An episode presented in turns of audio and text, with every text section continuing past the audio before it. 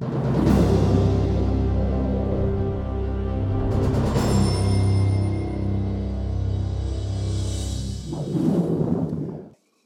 it's Roger Sitkins. Welcome to Winning Strategies Podcast. Today we're going to be examining a question Is your agency too comfortable? Is your agency too comfortable? It dawned on me recently that too many agencies and their teams are too comfortable or maybe too complacent to really grow. What they really have are lifestyle agencies, which, which is absolutely okay if that's what you want. Gary Holgate, my mentor in this business, and the first ever true consultant to independent insurance agencies, always said that what happens at so many agencies is that the owners started out selling insurance and wound up running a business. And so often they get overwhelmed by the day to day minutiae of operating an agency and they, they fall into a trap of just being too busy. They're, they're too busy to get better. Now, the good news, bad news is that you really don't have to implement many, if any, of the Sitkin strategies, and, and you'll do fine if, if that's what you really want. But as we've discussed many times before, in this business, owners and producers can make a great living and they can support a very nice lifestyle without having to do too much other than just show up. And I guess it's kind of hard to find fault in that. Well, at the same time, it's easy to get too comfortable too quickly and find yourself in a rut. My favorite definition of a rut it's a grave with the ends kicked out.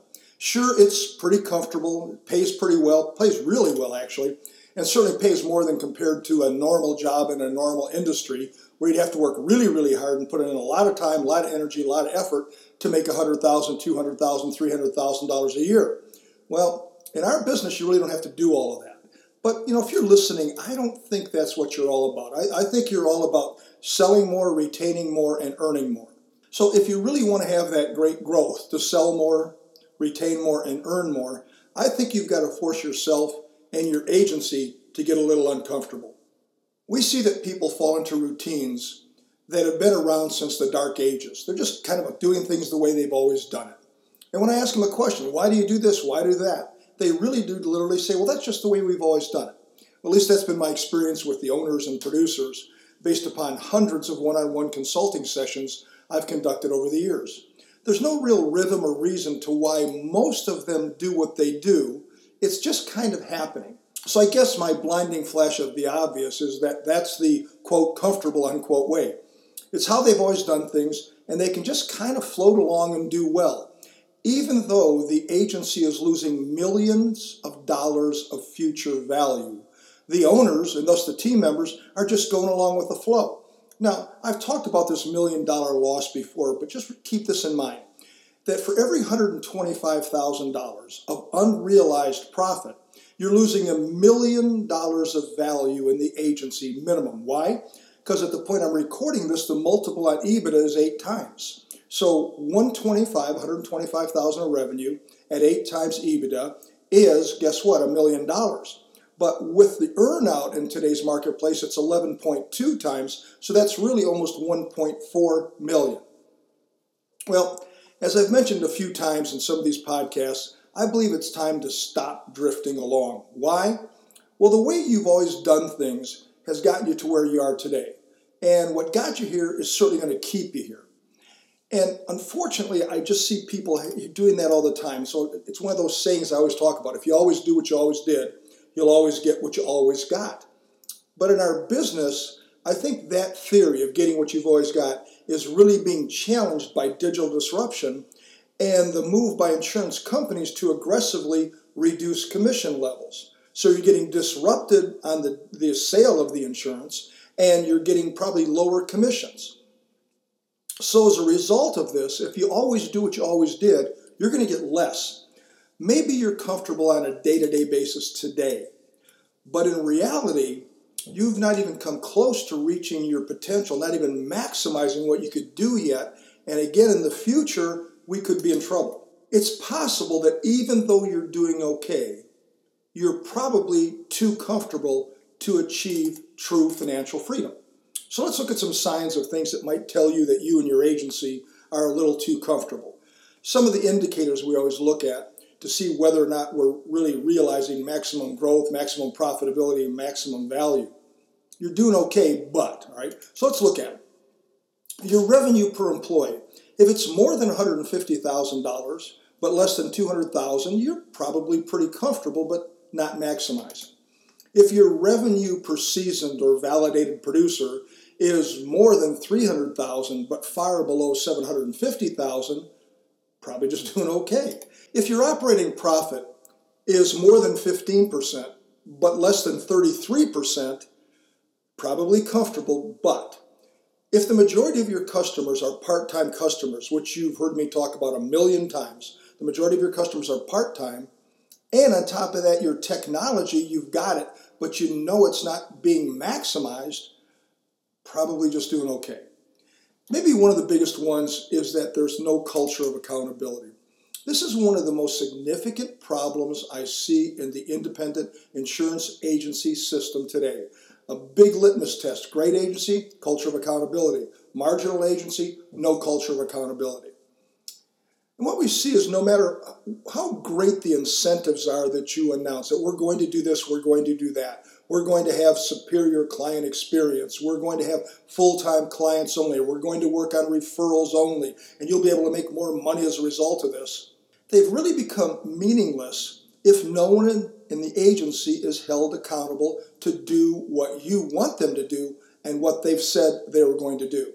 So without accountability, the staff may seem excited up front, but deep down inside they're thinking, don't worry, this too shall pass. You've heard me talk about that before. As long as the agency is doing okay, there's no impetus to enforce accountability, particularly for owners who are adverse to putting people under the gun, to holding people accountable to the conflict that comes with it. Another big issue where I'm concerned is if you're ignoring digital disruption. I talked about it a few minutes ago. It's uncomfortable for most to even consider how digital technology is changing the way we do business. Perhaps you're still telling yourself, well, you know what, the internet will never replace me. Well, I don't know about that. And you're maybe you're saying my clients would never buy that way. Really?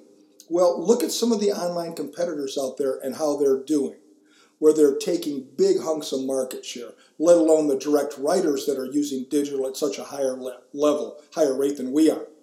See, if you're still selling based upon price only, you're going to get disrupted sooner than you think. And that's a whole different level of discomfort. Think about your clients themselves. Okay, we're worried about digital disruption. Our clients would never leave us. Well, if you're just a transaction pusher, they're going to leave you. They're going to get disrupted some way, somehow.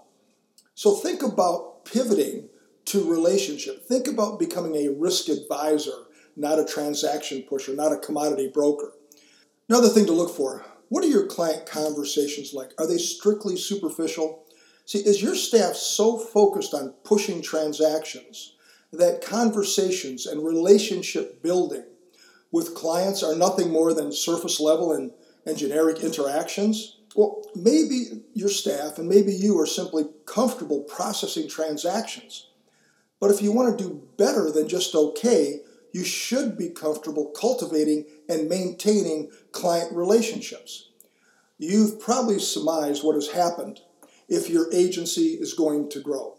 You've got to get uncomfortable. In doing so, owners will maximize the value of their asset and producers will earn a raise. Now, what are some of the things we can do to get uncomfortable? Well, hopefully you're eager to discover the joys of becoming uncomfortable. But seriously, getting out of your comfort zone is the only way to achieve greatness versus just being okay or being average. I think it starts with systematically challenging everything you do. This means questioning the what's, whys, and hows of your agency operation. Why do we do this? Why are we doing it this way? How do we improve what we do? How do we get better at doing that? To quote Thomas Edison, who was a longtime winter resident here in Fort Myers, Florida, he always said, There's a way to do it better, find it. And that drove everything in his company. Well, why not use that as a guiding principle for your agency? There's a better way, find it. Next area, let's start forcing our producers to rehearse, to be relentlessly prepared for every opportunity. See, because I firmly believe, and I hope you've heard this from me before, that every opportunity deserves your very best. Every opportunity deserves your very best. Remember, it's okay to do low risk practice and look stupid in the office. In other words, it's okay to rehearse a presentation, practice a skill in front of your peers, and look stupid. Okay, because I always say you're going to look stupid someplace, you better look stupid in the office while you're practicing. See, it's not okay to look quote unquote stupid in front of clients, prospects, or centers of influence. See, that's high risk practice, trying it the first time out in the real world. So when they're practicing their presentations, when they're practicing asking for referrals, when they're doing phone skills, whatever it may be, are you recording them? Are you really recording both the audio or video? Regrettably, way less than 5% of agencies do this even though it's never been easier. You know, in the old days when you had to drag out a video camera and all the tripods and everything else, it wasn't easy. But today, hey, you've got a smartphone, you can record it. Start recording and reviewing what's happening. What do you really sound like? A big part of this, too, is building selling skills practice into your sales meetings. I mean, first of all, you do have sales meetings, right? I can't imagine you saying you're a sales organization if you don't have sales meetings. And unlike complaining and griping sessions, where we just complain about the service staff or we complain about the insurance carriers, the purpose of a true sales meeting is the producers leave the meeting better than when they started the meeting. Many of our clients refer to these as sales improvement meetings. Now, some of the ways that the producers can hone their skills. Well, number one, I already talked about making sure that we're video or audio recording the skills practice practice and record prospecting phone calls. What do your people say? And hopefully they're practicing with an in house accountability partner. Practice and record your 30 second commercial, your elevator speech. I mean, what are your people really saying when they meet somebody and they say, What do you do? What do you do? In fact, I'll tell you what. If you'd like to receive what I have coined the world's greatest voicemail message, send me an email, roger at sitkins.com, and I'll send you the script for it. Next one, what about networking events? Networking is one of the most important things that producers should be doing, and it seems to be a lost skill. We got to get out there and network, but it's amazing to me how few producers are making it part of their plan that they're going to be at at least one networking event per week. Now, to do this, let's have a practice session. Let's do low risk practice, split our producers into two groups. One's the attendee, one's working the room, okay? And let them just go around. A lot of agencies have actually set up a nice little cocktail party after work to do this, but get them just walking around, and the attendees will say to the producer, So tell me, what do you do? See how they handle it. What about your service team? Well, are they really becoming more sales oriented? Now, I'm always a big proponent of a strong division between sales and service. But I knew, do know that if our service staff has a great relationship with their clients, which they should, they should view themselves as relationship managers. Are they getting X dates? Are they rounding out the accounts? Are they asking for referrals? See, the, the purpose here is again to transform them from just a transaction handling team to relationship managers. Rounding out the accounts, asking for X dates, asking for referrals, I believe is all part of that. You know, all of these are things that we should expect from our producers and our staff. And yet, again, we're just not making them practice that. Then we wonder why they never become conversational and comfortable enough to make these type of behaviors what's normal, part of their normal routine. Now, sure, it's going to create some discomfort up front, but again, that's how we grow. We've got to get uncomfortable to get comfortable again. Now, I realize that some of this may sound hokey to you, practicing and how do we do this, how do we do that. But I can tell you, after running more than 100 producer training camp programs, attended by over 3,000 producers, I know for a fact that the vast majority of producers out there, like when they first come to our session, they, they would fail an ambush test. Those that listen, those that have sales leadership when they go back, would do okay with the ambush test. Now, what's that?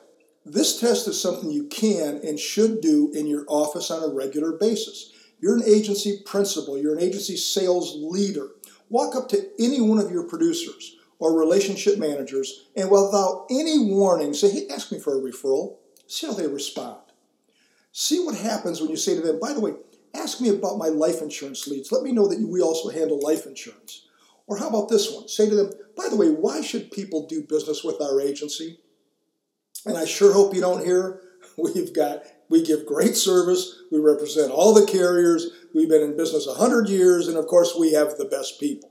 Come on, that's what everybody else says. When you say to them, why should people do business with us? I would hope that they can give a very conversational and comfortable 30 second commercial. Here's why people do business with us.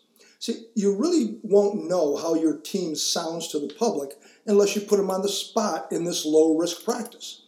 Usually, what they say will clearly indicate why you're probably not getting great results today.